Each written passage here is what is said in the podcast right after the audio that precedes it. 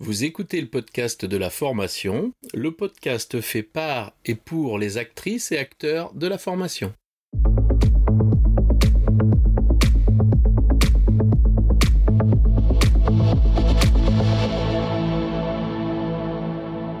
Bonjour et bienvenue. Je suis ravi de vous recevoir sur le podcast de la formation dédié aux formatrices qui souhaitent profiter de retours d'expériences terrain qui fonctionnent et de stratégies détaillées étape par étape. Chaque épisode vous permet de mettre en place des actions immédiates et d'obtenir des résultats efficaces et concrets. Bonjour et bienvenue sur le podcast de la formation. Aujourd'hui, nous recevons Marie. Marie, peux-tu te présenter? Bonjour Laurent, oui, bien sûr. Euh, moi, j'accompagne les équipes, les managers et les entrepreneurs. Je suis spécialisée dans les nouvelles façons de travailler. Donc, quand je dis ça, en général, euh, c'est très abstrait. Donc, pour amener du, concret, je suis la personne que les managers sollicitent quand ils veulent soulager leurs équipes ou eux-mêmes, des fois, avec euh, des nouvelles façons de travailler. Euh, pas forcément des nouvelles façons de travailler, des process structurés. Par exemple, j'ai accompagné une directrice à gagner 5 heures par semaine de travail et elle a réussi enfin à arrêter de travailler le week-end. Donc ça, c'est un premier exemple concret. Et en deuxième exemple concret pour euh, expliquer euh, ce que je fais, j'ai accompagné une équipe de cinq collaborateurs à avoir une charge de travail euh, régulière, en sachant que cette équipe, elle organisait 250 événements par an, des événements qui allaient de 40 participants à 1000 participants. Et avec l'accompagnement, cette équipe a enfin réussi à arrêter les pics de surcharge de travail hein, qui pouvaient aller jusqu'à 45 heures par semaine et euh, aussi la panique lors de l'absence d'un des membres de l'équipe. Donc ça, c'est euh, moi en fait d'apporter ce, soulagement au niveau des équipes, euh, cette sérénité et cette efficience. Et j'interviens sous quatre biais la formation, l'accompagnement individuel ou collectif, l'audit organisationnel ou encore la gestion de projet organisationnel avec euh, une conduite du changement. D'accord. Et là, concrètement, aujourd'hui, de quoi tu veux nous parler sur le podcast? Euh, moi, je vais vous parler de comment on s'organise, euh, comment chacun peut trouver sa propre organisation pour bah, justement être efficient et avoir une sérénité dans, dans son travail. Eh bien, écoute, c'est un beau programme. Par quoi tu veux commencer? Eh bien, peut-être euh, par comment j'en suis arrivée là? Euh, comment je suis arrivée à, aller sur ce type, euh, type d'accompagnement? ça a commencé en fait ben, quand les personnes sont venues me voir. Je parle quand je dis personnes, c'est les directeurs, les managers pour accompagner des collaborateurs. quand je dis des collaborateurs, c'était des collègues à l'époque, avant que je me mette, je, me, je me lance à mon compte. Euh, pour, euh, pour les aider à mieux s'organiser sur une prise de poste ou même sur un poste et de, de toujours respecter les engagements en fait. Euh, pour moi, ça a toujours été naturel. Et a priori, c'est pas forcément une évidence pour, pour tout le monde. Et c'est comme ça que j'ai accompagné bah, différents, différents collaborateurs. Et quand je fais le, le lien de comment j'en suis arrivée là, euh, c'est qu'effectivement sur un de mes postes où j'ai été conseillère, euh, donc conseillère euh, dans un groupe de protection sociale, je recevais des personnes en accueil public, jusqu'à 40 personnes par matinée, et quatre rendez-vous l'après-midi, voire cinq. et en parallèle, bah, il y avait des mails à gérer, il y avait des demandes de, devis, de, choses en ligne ou par téléphone et euh, bah, il fallait réussir à, tout faire pour pouvoir bah, répondre aux sollicitations en, 48 heures. Et à cette époque-là, j'avais eu euh, moi-même une formation sur euh, bah, comment s'organiser dans sa semaine de travail et dans, son quotidien. et cette formation, elle était pour les différentes personnes de, de mon équipe, sachant qu'on était, dans mon équipe, on était 28 à faire le même métier. Et on avait des problématiques similaires, mais aussi des problématiques euh, propres à chacune, en fonction bah, de notre personnalité, etc. Et à la fin, à la fin de cette formation, quand je suis retournée sur mon poste de travail, j'ai tout de suite euh, bah, trouvé de la sérénité, euh, à mieux m'organiser et, pouvoir tous les soirs partir hein, du travail en étant sereine, suite à une méthode de travail que j'avais moi-même apprise euh, et, je pense que euh, cette méthode-là que j'avais acquise, ça m'a servi en fait sur ce métier-là, mais dans tous les autres métiers que j'ai eu par la suite. mais cette méthode, elle, elle s'adapte en fait. Elle est jamais la même en fonction du métier que j'ai pu avoir, parce que j'ai fait, j'ai dû faire une dizaine de métiers, je pense, et en fonction du nombre de sollicitations. Euh, qu'on peut avoir par euh, les mails, par euh, le nombre de personnes qui venaient, moi, dans cette agence le matin. Si j'avais que 10 personnes ou 40 personnes sur une même matinée, bah, j'avais pas le même nombre de sollicitations. Et aussi en fonction de la culture d'entreprise. Donc, toutes les méthodes, en fait, que j'avais j'avais utilisées, je les modifiais, les adaptais à, à chaque fois. Et à chaque fois, j'avais un, un, temps d'adaptation à une nouvelle méthode qui était en général de trois semaines. Euh, euh, et, du coup, les, différentes personnes sont, venues me voir au fur et à mesure, puisqu'en fait, c'était comme si j'étais devenue la Mary Poppins, avec toujours une, solution ou quelque chose à sortir de mon sac pour, euh, bah, pour proposer une, une solution, solution efficace à une problématique, à une façon de faire, à une façon de, une personnalité. Parce qu'il y a des personnes qui aiment bien toujours travailler à la dernière minute, d'autres qui aiment bien anticiper, etc. Mais l'important, en fait, c'était toujours de, euh, de répondre aux engagements qu'on s'est fixés avec euh, un collaborateur, avec un manager ou avec un client. Et, euh, aujourd'hui, du coup, bah, suite aux, différents accompagnements que j'ai pu faire, on, m'a expliqué que bah, j'avais une vraie, une vraie valeur ajoutée que je m'étais même pas rendu compte. Et c'est là que j'ai décidé de, me lancer à mon compte. Euh, euh, et, notamment en fait dans tout ce qui est organisationnel de manière euh, générale, c'est-à-dire que je vais avoir cette vision en fait 360 comme on appelle, c'est-à-dire la vision du besoin client, la vision du besoin de l'entreprise avec ses objectifs et la vision d'aller chercher la personnalité de, la personne. Et c'est cette vision commune que j'ai acquise avec euh, un master en management des organisations, couplé avec euh, le terme de euh, l'organisation propre. En fait, c'est le, même mot, mais avec deux, deux entrées deux significations différentes, qui permet en fait d'avoir cette efficacité, cette sérénité. Et aujourd'hui, bah, du coup, je, je, vais là-dessus et j'accompagne les personnes à, à, trouver leur façon de faire pour, bah, pour être efficient et, et serein. Et le retour que, que j'en ai aujourd'hui, euh, bah, c'est vraiment, euh, enfin, le pari est gagné pour moi, puisque euh, j'ai vraiment ce retour de toutes les personnes que j'accompagne. Concrètement, tu nous expliques que donc il y a, un accompagnement, bah oui, il y a des grandes règles, et après il y a une partie entre guillemets adaptative en fonction et de la personne et du métier et, de l'entreprise et de la culture de l'entreprise, tout à fait. D'accord. Euh, dans, euh, dans, nos métiers de formateurs, euh, on est des hommes orchestres ou des femmes orchestres. Tous les jours, on, a, on est confronté bah, de, multiples sollicitations internes, externes, etc. Est-ce que tu aurais, est-ce que tu aurais, toi, la, la possibilité de nous donner des tips, des petits, des petits trucs efficaces pour qu'on puisse gérer au mieux notre organisation? Oui. Euh, alors ces, euh, ces, tips, je dirais que euh, j'en ai trois là qui me viennent. déjà, avant de trouver les tips, il y a deux choses. Enfin, il y deux choses à prendre en compte. C'est que le temps il est limité et on ne peut pas l'accroître. Ça c'est une évidence. Tout le monde la connaît, mais des fois c'est important de la rappeler parce que cette cette chose, enfin ce temps limité, c'est ce qui va déterminer en fait comment on s'organise derrière. Euh, quand je dis que c'est propre à chacun, c'est-à-dire que c'est propre à, la personnalité aussi.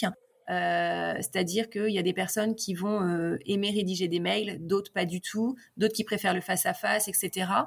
donc ça va dépendre de, son mode de fonctionnement et de ses envies pour pouvoir bah, définir et, apporter les bons conseils. C'est-à-dire que mon premier, mes premiers tips que, je dirais, c'est déjà de, découvrir un peu qui on est, savoir ce qu'on aime faire et ce qu'on n'aime pas faire, ce qui nous prend du temps. Euh, la deuxième chose, je dirais de définir ses priorités. Pourquoi on, travaille et quel est l'objectif premier en tant que formateur euh, ou, d'autres personnes. Et derrière, de définir son taux de saturation. alors, qu'est-ce que, qu'est-ce que j'entends par là? C'est-à-dire qu'on a toujours un temps qui est euh, planifié sur nos agendas, c'est-à-dire euh, une formation qui est programmée, on sait à peu près le temps qu'on va, avec le temps, avec l'expérience, on sait à peu près le temps qu'on va mettre à préparer une formation. Et, et derrière, il faut intégrer aussi dans son agenda son temps de tout ce qui est non planifié. C'est-à-dire ben, un imprévu qui tombe, des mails à gérer, on sait à peu près combien on en a, mais on ne le planifie pas forcément tout le temps. Et en fait, il faut que chaque personne connaisse un petit peu son taux de saturation. Moi, par exemple, en étant euh, sur du concret, euh, je sais que je vais avoir euh, besoin de deux journées de formation par semaine et mes trois autres journées de la semaine vont être organisées en fait sur bah, de la préparation de la formation, etc. C'est-à-dire que mes trois autres jours, trois autres journées, c'est mon temps qui est non planifié pour organiser euh, toutes mes autres activités quotidiennes. Si toutefois je me mets trois jours de formation par semaine, je sais que mon taux de saturation il sera dépassé et euh, bah, je ne respecterai pas mes engagements. D'accord. Je me pose une question. Moi, tu sais, il y a des choses que j'aime euh, et puis il y a des choses que j'aime pas. Mais du coup, je suis obligé de les faire. Comment comment on passe cette contrainte là Alors, bah, par exemple, il y a une première chose. Qu'est-ce que, enfin, par exemple, toi, qu'est-ce que tu n'aimes pas faire du tout ou qu'est-ce que tu aimes faire? Alors, par exemple, moi, j'aime pas, euh, j'aime pas rédiger des mails. Oui. Euh, et qu'est-ce que j'aime faire? Moi, j'aime parler en direct aux gens. Euh, je préfère leur parler, soit, soit au téléphone, soit, ok, soit même par l'intermédiaire d'une vidéo. Tu sais, je préfère m'enregistrer, leur envoyer un message que d'écrire. Et bien dans ce cas-là, par rapport à tout ce qu'on n'aime pas faire sur toi, en fait, en fonction de ta personnalité, ça veut dire que tu vas éviter tous les mails. Et à chaque fois, au lieu d'écrire un gros mail, si des fois tu as ce besoin-là, c'est de demander à la personne un rendez-vous euh, pour pouvoir échanger et éviter ce mail long qui pour toi va te prendre du temps et pas avoir envie de le faire. Alors que là, tu basculerais en fait sur, euh, cette envie de passer un coup de fil, d'échanger et de rebondir en fonction de la personne, puisque je, je pense que c'est comme ça que tu, que tu aimes et que tu aimes le partage. Euh, tout à fait. Et puis euh, moi, ce que j'aime, c'est l'instantanéité. J'ai l'impression que je perds du temps euh, à expliquer des trucs. Je, je donnais l'exemple hier à des étudiants. fabriquer une formation en produisant un contenu PDF, par exemple, ou faire une vidéo qui va montrer la même chose. On se rend compte que la vidéo, la vidéo met deux minutes à produire, le PDF met trois heures, et en plus, ils comprennent pas mieux. Voilà. Donc, c'est aller chercher en fonction de, toi et euh, de ce que tu vas apporter, puisque toi aussi tu es formateur, donc ce que tu vas apporter à, l'autre, en sachant quel est le support où il va le mieux apprendre. Et donc c'est euh, d'utiliser ces moyens-là pour toi, euh, d'aller d'aller là-dessus et d'enlever toute cette perte de temps où tu aurais construit par exemple le PDF au lieu de cette vidéo. Bon, après, on est aussi conscient que hum, certaines personnes préfèrent lire, d'autres préfèrent voir. Donc en général, quand on va proposer des ressources, on essaie de proposer la même ressource mais sous des entrées différentes, podcast, vidéo euh, ou écrit par exemple. Donc on va passer quand même du temps. Mais je crois que la satisfaction d'être entendu dans un canal nous donne plus d'appétence à faire celui qu'on n'aime pas en vrai. je pense que tu, ouais, je pense que c'est ça. Mm. Dans, dans ma journée de formateur, euh, tu parles de d'éléments euh, d'imprévus euh, il y en a tout le temps, hein, des imprévus.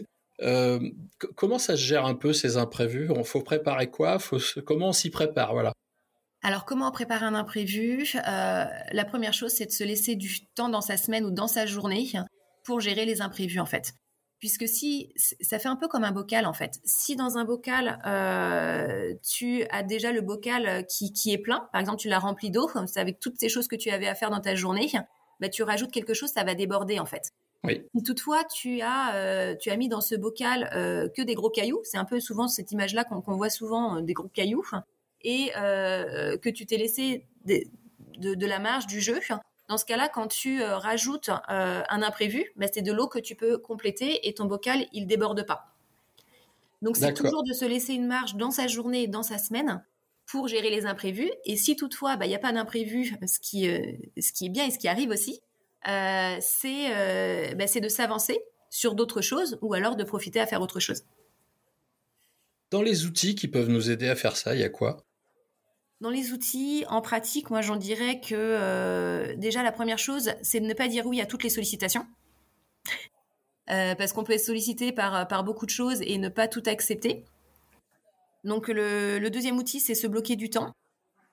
Et le troisième, je dirais, c'est de préparer, d'anticiper en euh, préparant euh, sa journée et sa semaine de manière réaliste, en laissant justement de la marge. On, peut utiliser des, calendriers, des choses comme ça pour faire ça? Oui, alors en fait, il y a plusieurs supports. Il y a, il y a tous les supports peuvent, peuvent exister et ça dépendra aussi de la personnalité de, la personne. Il y a des personnes qui préfèrent euh, le papier et que tout soit écrit euh, sur, euh, sur papier, sur une forme de to-do list. Après, la, combiner un agenda, ça peut être, ça peut être intéressant de, de, noter ces, ces, listes sur un agenda. Et si on, on, se dit, bah, on connaît son taux de saturation après, et on se dit, bah, de toute façon, il ne faut pas que je remplisse trop de choses dans mon agenda sur cette semaine-là, parce que si j'en remplis trop, ça veut dire que je j'ai déjà pas la place, ça veut dire que je ne pourrais pas le gérer. Euh, ça peut être aussi en de manière informatique sur un agenda euh, Outlook, Gmail, de noter ses to-do list euh, dessus et ses choses à faire en, fonction de ses rendez-vous. Ça peut être aussi un fichier Excel. là, j'ai une personne que j'ai accompagnée. elle utilise sur son outil de travail principal, c'était Notion. Donc, elle s'est fait une to-do list sur Notion avec et on a travaillé ensemble et on a filtré euh, par, euh, par date, par semaine et euh, en, rajoutant des dates d'engagement. Donc tout est, en fait, il n'y a pas de, il a pas de support magique. Hein. La seule chose en fait, c'est qu'il faut que sur son support, tous, enfin, qu'il y ait un support unique en fait, un support centralisé. Une seule entrée pour pas en avoir partout, C'est ça. Et après pouvoir dire, bah là, oui, je suis capable de réaliser toutes ces tâches-là dans ma semaine. Je suis, j'ai bien laissé mon temps disponible pour pas être pour pas être saturé. Et puis euh, en début de semaine, euh, quand on prépare sa semaine ou en fin de semaine précédente, si on le fait avant, c'est de se dire, euh, c'est de se dire, c'est c'est est-ce que je peux tout faire et si je peux pas tout faire, en gros, c'est c'est comme si on prenait un, un, petit pistolet et on se dit qu'est-ce que je, je, retire de qu'est-ce que je, je, je, fais pan sur sur quelle sur quelle activité ou quelle tâche que je peux reporter si toutefois je suis dans les délais et si j'arrive à négocier le délai avec la personne. Alors, moi, j'utilise une matrice pour faire ça, qui est la matrice urgent important. D'accord. Et tu, tu, fonctionnes bah par ce biais-là? Ouais, moi, je me dis, voilà, parce que justement, la, la difficulté, c'est de tuer la tâche. Et donc, je me dis, est-ce que c'est urgent? Est-ce que c'est important? Est-ce que c'est important? Est-ce que c'est urgent? Est-ce que c'est ni urgent ni important? Donc, j'utilise un peu cette méthode. Et et je voudrais qu'on reparle des to-do list parce que moi, j'ai, je, vis euh, une expérience. Moi, je suis un champion du monde de la liste, là. Et je fais des listes de, de, centaines d'items. J'exagère, là. Hein. Mais, et puis, du coup, après, je suis démoralisé devant cette liste. Il y a des techniques, là, pour, euh, pour les listes. Il y a, il y a une bonne pratique. Alors, bah, du coup, là, j'ai justement euh, animé un atelier à ce sujet-là la, cette semaine. et, et, justement, c'était déjà de prendre conscience comment on voit sa liste avant de l'ouvrir. Euh, et, tu vois, dans cette, euh, dans cette euh, formation que j'ai proposée, enfin c'est un atelier, j'ai fonctionné avec des émoticônes en mode repas. C'est-à-dire, avant d'ouvrir ma... En fait, c'est comme si j'ouvre le frigo et, et en fait, ouvrir le frigo, c'est ouvrir sa liste et comment on ressent, comment on a cette sensation en fait d'ouvrir cette, cette liste et qu'est-ce qu'on ressent? Moi, par exemple, s'il y avait plein d'émoticônes sur plein de choses, moi, c'était le repas de sushi. Euh, pourquoi j'avais choisi celui-ci? Parce que euh, pour moi, c'est euh, c'est le repas de sushi, il est, structuré, il est léger et, j'aime ça. donc du coup, j'avais ce côté-là. Et par contre, il y avait, d'autres ingrédients que j'aimais pas du tout à côté. Donc là, pour répondre à ta question sur comment choisir les choses qu'on aime plus et qu'on aime moins, bah, c'est aussi de, voir et de noter ses priorités, ce que je te disais tout à l'heure, de voir comment on peut déléguer certaines choses, si des fois c'est possible, euh, et si c'est pas possible, bah, des fois de commencer sa journée avec les choses qu'on n'aime pas. Ah oui, ça c'est une méthode que j'utilise assez souvent pour en finir. c'est ça. Et après on se dit bah c'est cool, j'ai fait le plus chiant de ma journée, je vais pas procrastiner. Et après bah, je vais partir sur les choses que j'aime. Ouais, bonne idée euh, ça. Et ça, ça peut être une possibilité. Et quand on a des choses qu'on aime moins, de se, de se le faire en début de journée, mais pas de se mettre toutes les choses qu'on aime moins sur, euh, sur une même journée. Il y, a des moments stratégiques pour faire certaines tâches euh, Après, ça dépend de la, personne. On n'a pas tous le même, euh, le même euh, fonctionnement biologique. C'est-à-dire qu'il y en a qui vont plus aimer travailler le matin, qui vont être plus productifs à certains moments, etc. Il y en a qui vont plus aimer travailler l'après-midi. Donc ça, il y a des, il y a des, il y a des façons de le savoir. et, et après, on est, on est plus efficace peut-être peut-être le matin et après à voir. En tout cas, rarement après les, les déjeuners, les déjeuners pardon, où, on, où on digère. Ah, là, c'est plus physiologique. Là, on n'a plus de sang dans la tête, la, la vascularisation autour de l'estomac. C'est ça. Et en fait, ce côté physiologique, il est important aussi de le, connaître et de le connaître pour soi, pour pouvoir euh, bah, connaître derrière son taux de saturation et de savoir comment on gère les choses. Et, euh, là, j'ai accompagné justement un entrepreneur récemment et j'ai vraiment, euh, vraiment eu cette perception importante où, où, où on a géré ses tâches, priorisé ses tâches différemment. C'est-à-dire que le matin, il était vraiment, il est vraiment parti sur des sujets de, de fond et l'après-midi, par contre, plus, euh, plus des rencontres, plus des échanges, puisque euh, euh, bah, quand on aime aussi l'échange, c'est plus facile, il y a besoin de moins de concentration.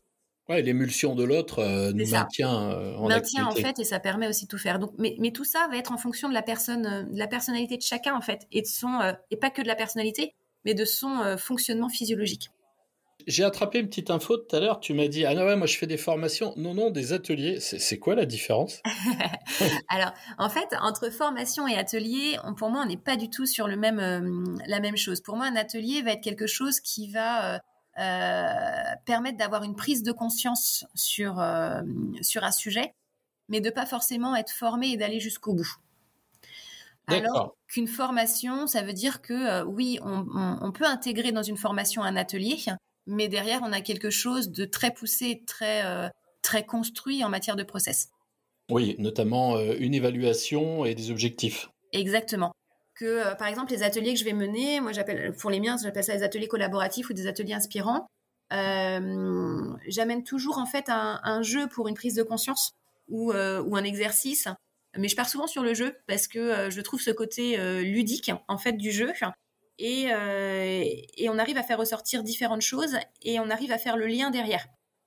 Et après, avec cet atelier, pour moi, les ateliers, ils permettent de co-construire des solutions. Et en fait, dans, les ateliers que j'anime et que je, mène, c'est toujours pour un objectif d'une co-construction particulière. Par exemple, là, j'anime euh, euh, deux, ateliers. L'atelier Tu es submergé par les mails, comment faire pour reprendre le contrôle? Ben, Je l'anime en mode en jouant au ping-pong. Ah ouais. Voilà. Euh, voilà, parce que du coup, derrière, cette, euh, cette animation permet euh, de... Je vais pas dévoiler tout, parce que sinon, ça, si les personnes et, participent, ça va, ça va enlever le, le, le, gain et la prise de conscience que je veux amener derrière. Mais en fait, le jeu, on amène sur du ludique, on voit les choses autrement. Euh, et après, on peut rattacher et vivre l'expérience en fait pour construire des solutions qui peuvent être collectives, mais derrière, chacun va piocher la solution qui l'intéresse dans ses solutions collectives. D'accord. Je me posais une question, Marie. Euh, alors, moi, j'aime bien m'organiser, mais je me rends compte que plus je m'organise, en vérité, plus je travaille. C'est une espèce d'upgrade permanent de la quantité de travail à faire. on peut lutter contre ça? on peut lutter un peu contre ça. Euh, alors déjà, c'est euh, comme je disais tout à l'heure, ne pas dire oui à toutes les sollicitations. C'est-à-dire que euh, est-ce que cette sollicitation, elle fait partie de mes priorités, de mes objectifs que je me suis fixés? Par exemple, si toi, tu t'es fixé les gens importants, est-ce que cette chose-là que tu t'es rajoutée dans ta to-do list, elle répond à cette priorité de gens importants ou pas? Donc déjà, la première chose, c'est plus on travaille, plus on se rajoute des choses dans sa to-do list. Donc c'est est-ce que cette chose-là, elle est importante ou pas? Après, la, deuxième chose, c'est euh, dans sa to-do list, est-ce que euh, tout ce qui peut durer euh, moins de deux minutes, eh ben, on essaye de le faire tout de suite que de le rajouter sur sa to-do list. Ah oui, on procrastine pas là. Procrastine pas. On le fait en immédiat, mais comme on connaît son taux de saturation et qu'on a intégré dans son taux de saturation les choses à faire immédiatement, eh ben du coup, on, gagne du temps et on gagne en efficacité. Et on rajoute pas des choses sur la to-do list et on a un peu plus envie, envie de l'ouvrir cette to-do list. D'accord. Comment comment on est confronté euh, dans notre organisation quand on revient euh, d'un atelier ou d'une formation de ta part où justement nous on a pris des décisions, on a vu des méthodes, on a appris à se connaître, on connaît son taux de saturation, sauf qu'on revient dans une organisation qui elle a pas changé entre le moment où on est parti et on est revenu. Donc du coup comment ça se réadapte ce truc là alors, la première chose, c'est après cette formation de euh, se, euh, de s'organiser dans la semaine suivante pour se dire, euh, moi, ça devient une de mes priorités de changer mon organisation. Je vois la dernière personne que j'ai accompagnée. du coup, c'est c'est c'est quelque chose qu'on a vu et c'est la première chose que la personne a faite. on s'est vu le vendredi. la première chose qu'elle a faite le lundi, c'est refaire toute une liste avec tout centralisé au même endroit et euh, grâce à ça, en fait, ça lui a permis euh, de euh, bah, tout de suite, en fait, de, savoir où il en est et, de savoir qu'il faut à peu près trois semaines pour s'organiser, de, changer de méthode. Mais même au bout de trois semaines, il y aura de nouveau un ajustement à faire, parce qu'il y aura un bilan à se dire est-ce que tout me convient, est-ce que j'ai des choses à changer, etc.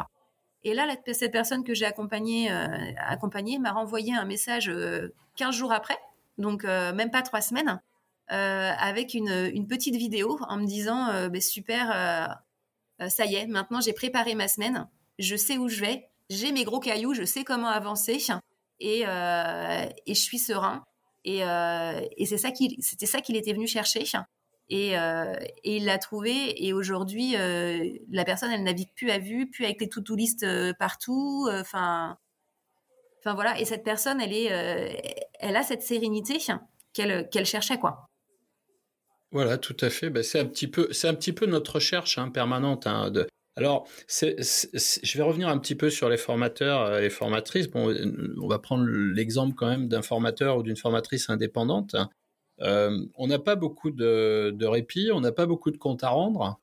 Du coup, ça nous crée, euh, en vérité, beaucoup plus de contraintes que si on en avait déposé. Tu vois ce que je veux dire? Mmh Comment, euh, comment on arrive euh, dans cette dimension d'indépendante, hein, d'indépendante que tu es maintenant euh, comment, comment on met en place l'efficience? Parce que l'efficience, c'est ce qui est le plus intéressant à trouver. Moi, je vais dire qu'il y a trois activités majeures. Trouver le client, trouver le client, vendre, la, vendre sa prestation, la construire et l'animer. Là, on a, on a trois temps. comment comment est-ce qu'on fait pour, pour justement réguler ces trois temps? C'est pas avoir des pics ouais, ben c'est bon, là, euh, j'anime, euh, je construis, j'anime, je construis. Puis du coup, là, pendant un mois, euh, ben, par exemple, je vais plus voir de clients. Et puis, et du coup, un mois après, il me faut encore un mois pour trouver des clientes, quoi. Il y a des façons de faire là-dedans, là, avec les contraintes de la, de la préparation et de l'animation, qui sont des contraintes réelles, physiques pour l'animation. il, y a des stratégies là? Alors, il y a une stratégie que j'expliquais tout à l'heure, qui est de, ben, de trouver son, son fonctionnement à soi. Alors, je, reviens toujours là-dessus, mais euh, par exemple, moi, je vais me limiter à deux jours d'accompagnement par semaine, qui fait qu'en fait, sur les trois autres journées, je vais euh, pouvoir euh, bah, préparer, faire mes ventes et préparer l'avenir, en fait. C'est-à-dire que je vais pas me dire, ah bah non, mais cette semaine-là, je fais mes cinq jours de formation, la semaine d'avant, j'ai tout à construire, après, je sais que je vais avoir plus rien parce que j'ai pas le temps de faire du commercial, etc. Et en fait, c'est de lisser euh, les activités et, euh, et, des semaines de formation et des semaines de formation où là j'ai pas euh, je, enfin je dirais je suis pas disponible avant telle date là si on me demande une formation là j'ai mon agenda là si on me demande un accompagnement il me reste qu'une journée d'accompagnement là disponible sur décembre D'accord. Alors que tu as dans ton planning des jours de préparation et de recherche? Exactement. Donc dans mon planning, je pourrais avoir, mais je sais qu'après, je dépasserai mon taux de saturation et je n'aurais pas, euh, je respecterais pas forcément les délais, je répondrais pas aux autres choses qui arrivent au, fur et à mesure, etc. Si toutefois je voulais faire cinq jours de formation, je peux le faire, mais je me mettrai en surcharge et je lisserai pas la charge sur le long terme. Ouais, ça peut peut-être être quelque chose de ponctuel parce que, on, euh, franchement, euh, refuser euh, une mission, c'est quelque chose qu'on a du mal hein, à, intégrer. Quoi. Moi, moi, si on me dit, écoute, Laurent, la semaine prochaine, est-ce que tu peux animer ou est-ce que tu peux nous préparer tel dispositif C'est très compliqué de dire non, en vrai. Hein. Mmh. Même, si je sais que je suis surchargé, je, trouverai la solution pour le faire. voilà quoi. Parce que effectivement, là, ça dépend de ta priorité, de ta façon de faire pour pouvoir répondre à cette question-là. Moi, si on me propose effectivement une, formation, une formation, oui, euh, effectivement, j'ai aussi envie de, répondre oui. Mais dans ce cas-là, euh, s'il y a que celle-là qui est à faire et elle doit être faite impérativement à cette date-là, est-ce que dans ce cas-là, il n'y en a pas une autre que je peux décaler dans le temps? Oui. C'est de réorganiser en fait le reste pour pouvoir euh, bah, réussir à tout faire. Après, je pourrais aussi avoir cinq, cinq journées de formation par semaine, mais le temps des préparations, etc., j'aurais pas la qualité que, que moi je souhaite pour, pour les formations. Oui, puis ça peut impliquer aussi une autre méthode de travail qui consiste à pré-préparer des petites unités qui peuvent être entre guillemets rechargées, réutilisées dans différents contextes. Exactement. D'accord. Euh, si, si demain euh, tu as si, demain tu as une personne accompagnée, un formateur, une formatrice, d'après toi, euh, c'est quoi la, première chose à, échanger avec lui ou avec elle? Euh, la première chose que, alors en formation ou en accompagnement, parce que là je vais pas être sur la même chose du coup. Alors euh, tu, peux faire ce que tu veux dans l'ordre, voir les deux. alors, du coup en accompagnement, je vais proposer une première journée en fait d'audit, ce que j'appelle un audit organisationnel, où euh, ce formateur, je vais l'accompagner en regardant toute la situation de l'entreprise, de la création, de comment comment sont ses clients, comment ils s'organisent, euh, et, euh, avoir une vision en fait de quelle est sa stratégie et comment il fait aujourd'hui pour le faire. Et grâce à cet audit-là, euh, après, il y a une, un diagnostic partagé qu'on fait, que je propose en, direct. Et après, ça permet de savoir euh, quels sont, en fonction de, cette analyse complète, que j'appelle une analyse 360, qui permet de voir comment la personne, elle peut s'organiser pour euh, bah, gérer son temps ou, euh, ou gérer sa stratégie ou sa feuille. Parce que du coup, les, entrepreneurs que j'accompagne en indépendant, euh, c'est créer leur. Feuille de route stratégique. Les entrepreneurs que tu accompagnes, c'est plutôt des très petites entreprises, petites entreprises, grosses entreprises? Alors les entrepreneurs que j'accompagne, ils sont seuls. C'est des auto-entrepreneurs. Donc pour l'instant, c'est les accompagnements que, que j'ai faits. Euh, après, j'ai déjà aussi euh, euh, proposé un accompagnement à une équipe. Donc dans ce cas-là, euh, c'est un accompagnement où euh, quand je fais le diagnostic, euh, il est à réaliser avec quels sont les objectifs d'équipe, des entretiens individuels avec chaque chaque membre de l'équipe, une restitution, et après c'est des choix sur sur quoi on va travailler en fonction de, de, ce qu'on a vu. C'est-à-dire que euh, il y, a, probablement des choses que les personnes avaient envie de travailler, mais n'avaient pas euh, perçu euh, que ben, il y avait un point plus important à travailler, qui est qui est devenu finalement prioritaire. On, pourrait, on pourrait dire en, tout cas que si on est une formatrice ou un formateur indépendant et débordé, mm-hmm. il y a des solutions. Ah, complètement, mais il y a toujours des solutions. Mais les solutions, il faut la, la trouver en fonction euh, bah, de, de, sa personnalité, de ses clients et de ses envies en fait. Est-ce qu'on a le droit de dire, ben voilà, moi je suis, euh, je suis une formatrice maman, euh, le mercredi je veux le passer avec mes enfants parce qu'il faut que je passe avec mes enfants, c'est un moment important. Est-ce qu'on peut partir sur un postulat comme ça? Oui, je vais être dans ce cas-là puisque je suis une formatrice maman. Et, moi, du coup, je travaille sur quatre jours et demi. Donc en fait, si j'ai une semaine de travail, j'ai fait des quatre journées avec un peu plus plus importantes et à rallonge. Et je travaille que le mercredi matin. Et j'ai fait le choix de ne pas travailler le mercredi après-midi pour pour être avec mes enfants. Ça c'est très très bien. en tant que papa, je l'apprécie aussi, hein, en vérité. Il n'y a pas que les mamans, en effet, c'est pour tout le monde. Et, et là, il faut connaître ses priorités. Euh, si on n'a pas forcément cette envie et ces priorités-là, ben, c'est en fonction de chacun. Moi, en tout cas, c'est quelque chose qui est hyper important et, euh, et ça fait partie de mes choix. Et c'est comme ça que j'organise aussi euh, ma semaine de travail. Si toutefois, je, rebondis, si toutefois j'ai une formation qui est indispensable et qui a à faire un mercredi, oui, je la ferai un mercredi. Mais pour moi, ce sera pas tous les mercredis. D'accord. Euh, nous, on accompagne des étudiants tout au long de l'année. On, essaie beaucoup de, les, de, les, amener sur de l'organisation et notamment de la gestion de temps de travail. Et euh, tu sais, on leur donne souvent le, le tips suivant restez pas trois heures devant votre feuille sans rien produire. Faites des étapes, utilisez des méthodes dites Pomodoro. Vous allez travailler 20 minutes, vous allez faire une pause, et retravailler 20 minutes, vous allez faire une pause. Est-ce que euh, toi, tu, tu, as, tu, utilises ce genre de méthode ou pas? Alors après, j'ai pas forcément ces termes-là sur, ces méthodes-là. moi, j'ai quand je pars plutôt de, l'idée de la loi de Pareto en fait.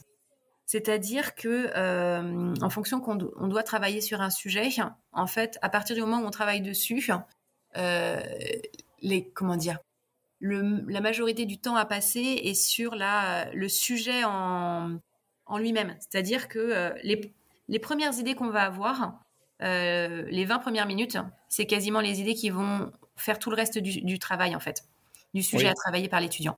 Donc l'important, c'est de travailler surtout sur, sur ce premier, euh, premier temps. et en fait, ce temps-là, il est toujours à limiter. Si on se laisse... en fait, cette notion du temps que tu parles là pour les étudiants, Déjà, on dit il y a trois heures pour travailler un sujet. Dans ce cas-là, c'est euh, pourquoi ces trois heures-là ont été fixées? Est-ce que euh, quel est l'objectif en fait qui est attendu derrière ces trois heures-là? Euh, Est-ce que ce sujet il aurait pu être traité sous 15 jours, sous 6 mois ou, ou en une heure? Quel est l'objectif en fait de la réalisation de ce sujet-là? Et en fonction de l'objectif, et eh ben derrière le le sujet va pas être affiné de la même manière. Je sais pas oui, si clair. Oui, je, comprends parce qu'en plus, euh, il y a aussi un autre biais qu'on a qui consiste à dire si j'ai trois heures pour le faire, je vais le faire en trois heures. Euh, j'ai que deux heures et demie, je vais le faire en deux heures et demie. Donc il y a quand même une vraie adaptation à, la jonction. Et exactement. Et en fait, pareil en tant que formateur, pas que là pour les étudiants, c'est euh, à un moment donné combien de temps je choisis au départ de consacrer à cette, à cette tâche-là. Est-ce que euh, c'est plus judicieux de, découper une grosse tâche en plusieurs étapes euh, espacées dans le temps ou est-ce qu'il faut la découper en plusieurs étapes rapprochées dans le temps? Tu as, des retours d'expérience là-dessus? Alors, mes retours d'expérience, ce sera en fonction effectivement de la personnalité de chacun et de, toutes les autres choses qui vont s'imbriquer. Le mieux, c'est de réaliser euh, une tâche de A à Z en même temps. Mais toutefois, d'une tâche de A à Z, si toutefois on est dans l'attente de réponses de d'autres personnes pour réaliser cette tâche-là, on ne pourra pas la réaliser en intégralité euh, tout de suite. Oui. Donc, euh, en fait, euh, quand on réalise des tâches, pour moi, la première chose, c'est de solliciter les personnes pour lesquelles on a besoin d'un retour avant de travailler sur la tâche. Oui, on prépare la collaboration alors. En fait, c'est ça. On prépare la collaboration et on attend d'avoir toutes les données pour s'attaquer au sujet. Et la deuxième chose aussi pour, euh, pour se concentrer sur une tâche, c'est euh, d'enlever euh, tous les téléphones, d'enlever toutes les notifications et de toutes les sollicitations qu'on peut avoir autour, puisqu'il faut savoir qu'en fait, dès qu'on est sollicité par quelque chose, on peut remettre 20 minutes avant de se reconcentrer. Oui, le cerveau déconnecte de l'affaire, quoi. Donc en fait, pour moi, quand on s'attache, on s'attaque à une tâche, c'est euh, de se dire, voilà, je m'y mets, j'ai trois heures. Dans ce cas-là, j'ai ces trois heures-là parce que euh, là, la contrainte, elle m'a été donnée euh, par l'école et il faut que je le travaille en trois heures. OK. Mais dans ce cas-là, sur ces trois heures, je n'ai aucune sollicitation. Oui, en vérité, on travaille au calme. C'est ça. Ou alors en, collaboration, si toutefois ce travail-là qu'on a réalisé, il est plus productif parce qu'on travaille à plusieurs et qu'on a plus d'idées. Ok, mais même dans ces temps-là collaboratifs, il faut se donner un temps, euh, des temps limités en fait. Des temps. Euh, moi, je travaille beaucoup avec des sabliers. Euh, et du coup, c'est se dire bon bah voilà, je commence là-dessus ou un chronomètre et je mets cette tâche là et faut qu'elle soit terminée à, ce moment-là. D'accord. Je me posais la question suite à ce que tu as dit précédemment. Tu tu dis il faut apprendre à se connaître, il faut savoir ce qu'on aime. Est-ce que, est que tu pourrais, euh, ou est-ce qu'il y a un système pour se faire un petit autodiagnostic là? Hmm. alors, j'ai pas de système particulier d'autodiagnostic, hein, puisque bah, moi, je les, réalise avec les personnes en direct, euh, mais j'ai pas de, logiciel ou autre chose à, donner. Après, il peut y avoir un bilan de compétences qui peut permettre aussi de se connaître. Euh, moi, c'est ce qui m'a permis, euh, j'ai fait un bilan de compétences avant de changer de métier, et, et c'est ce qui m'a permis de savoir ce que j'aimais faire, pas faire, etc. Et ça peut être, ça peut être une piste. Par contre, un bilan de compétences, tout dépend dans quel objectif on le fait. Si c'est pour un changement professionnel ou pour un test de personnalité, euh, je trouve que le, je trouve que ça peut peut-être être un peu cher pour savoir, pour connaître son test de personnalité. Euh, il existe un autre outil, mais je n'ai pas le nom, euh, qui est utilisé souvent par les équipes pour pour faire des bilans de, de personnalité et savoir comment chacun travaille pour travailler en équipe de manière plus efficace derrière. J'ai pas le nom en tête là, mais je sais qu'il est, il peut être puissant derrière. Et, et, si moi je voulais commencer en me faisant, tu sais, genre les plus, les moins sur une feuille, ce que j'aime, ce que j'aime pas, ça serait, ça serait quoi qu'il faut que je mette en plus? Ce que j'aime, ce que j'aime pas, ce que je fais, ce que je fais pas. Euh, alors les plus, les moins, ce que quand je et autre chose aussi, quelque chose que tu vois sur ta liste et que tu que tu repousses toujours. Ah. Ça, ça va permettre de voir directement ce que ce que tu n'aimes pas faire et sur ta liste aussi, si tu images ta liste, c'est de se dire bah voilà, là il y a des choses qui sont notées sur ma liste et j'ai quelque chose qui arrive, il est pas noté sur ma liste, mais celui-là j'aime tellement le faire que je le fais en premier. Ah oui ça va te permettre déjà de, cibler sur euh, sans mettre que les plus et les moins, mais de, faire une analyse sur, euh, sur ce qui t'anime et sur ce que tu n'aimes pas faire. Et après, je pense qu'une méthode, c'est d'être euh, avec un duo ou un binôme à, faire l'exercice en même temps, un peu comme du co-développement en fait, hein, pour regarder et avoir l'œil extérieur de, se poser des questions sur oui, mais pourquoi tu vas là-dessus en fait? Donc c'est c'est pas de le faire tout à fait euh, seul, mais aussi d'avoir le regard extérieur euh, parce qu'il permet aussi le regard extérieur de de, se rendre compte de euh, de ce qu'on fait qui est tellement naturel qu'on le qu'on le note même pas. Oui. Je te donne un exemple. moi, je suis organisée. En fait, pour moi, c'est naturel. Je le note nulle part. Et en fait, pour moi, c'est normal. Mais en fait, c'est tellement normal que je note pas. Et en fait, les personnes, pour elles, c'est c'est la première chose qu'elle euh, qu'elle voie en fait. D'accord. Il se dit tiens mais comment elle fait pour être organisée? Voilà. Alors que moi c'est même pas un plus que j'aurais noté sur ma feuille. Ah oui. Que je pensais que c'était normal et que tout le monde était comme ça. Donc c'est pour ça que de faire ce plus et ce moins de manière seule hmm, va peut-être euh, finalement euh, pas permettre d'avoir une réalité. oui, on, on est peut-être induit par nos ressentis plutôt que nos vécus. C'est ça. Marie, écoute, euh, en tout cas, il y a une belle note d'optimisme dans tout, d'optimisme, pardon, dans tout ce que tu viens de dire. On, voit que ben, formateur, formatrice, euh, indépendant, travaillant en équipe, ben, on a des super pistes pour s'améliorer. Ouais, je suis d'accord avec toi. Et du coup, j'aime bien parce que quand tu, tu fais ressortir le mot euh, optimisme, et, et, justement, c'est aussi pour ça que j'ai choisi le nom de cette entreprise que j'ai créée, qui s'appelle Co-Opti. Euh, puisque bah, le opti signifie euh, optimisation, mais aussi optimisme.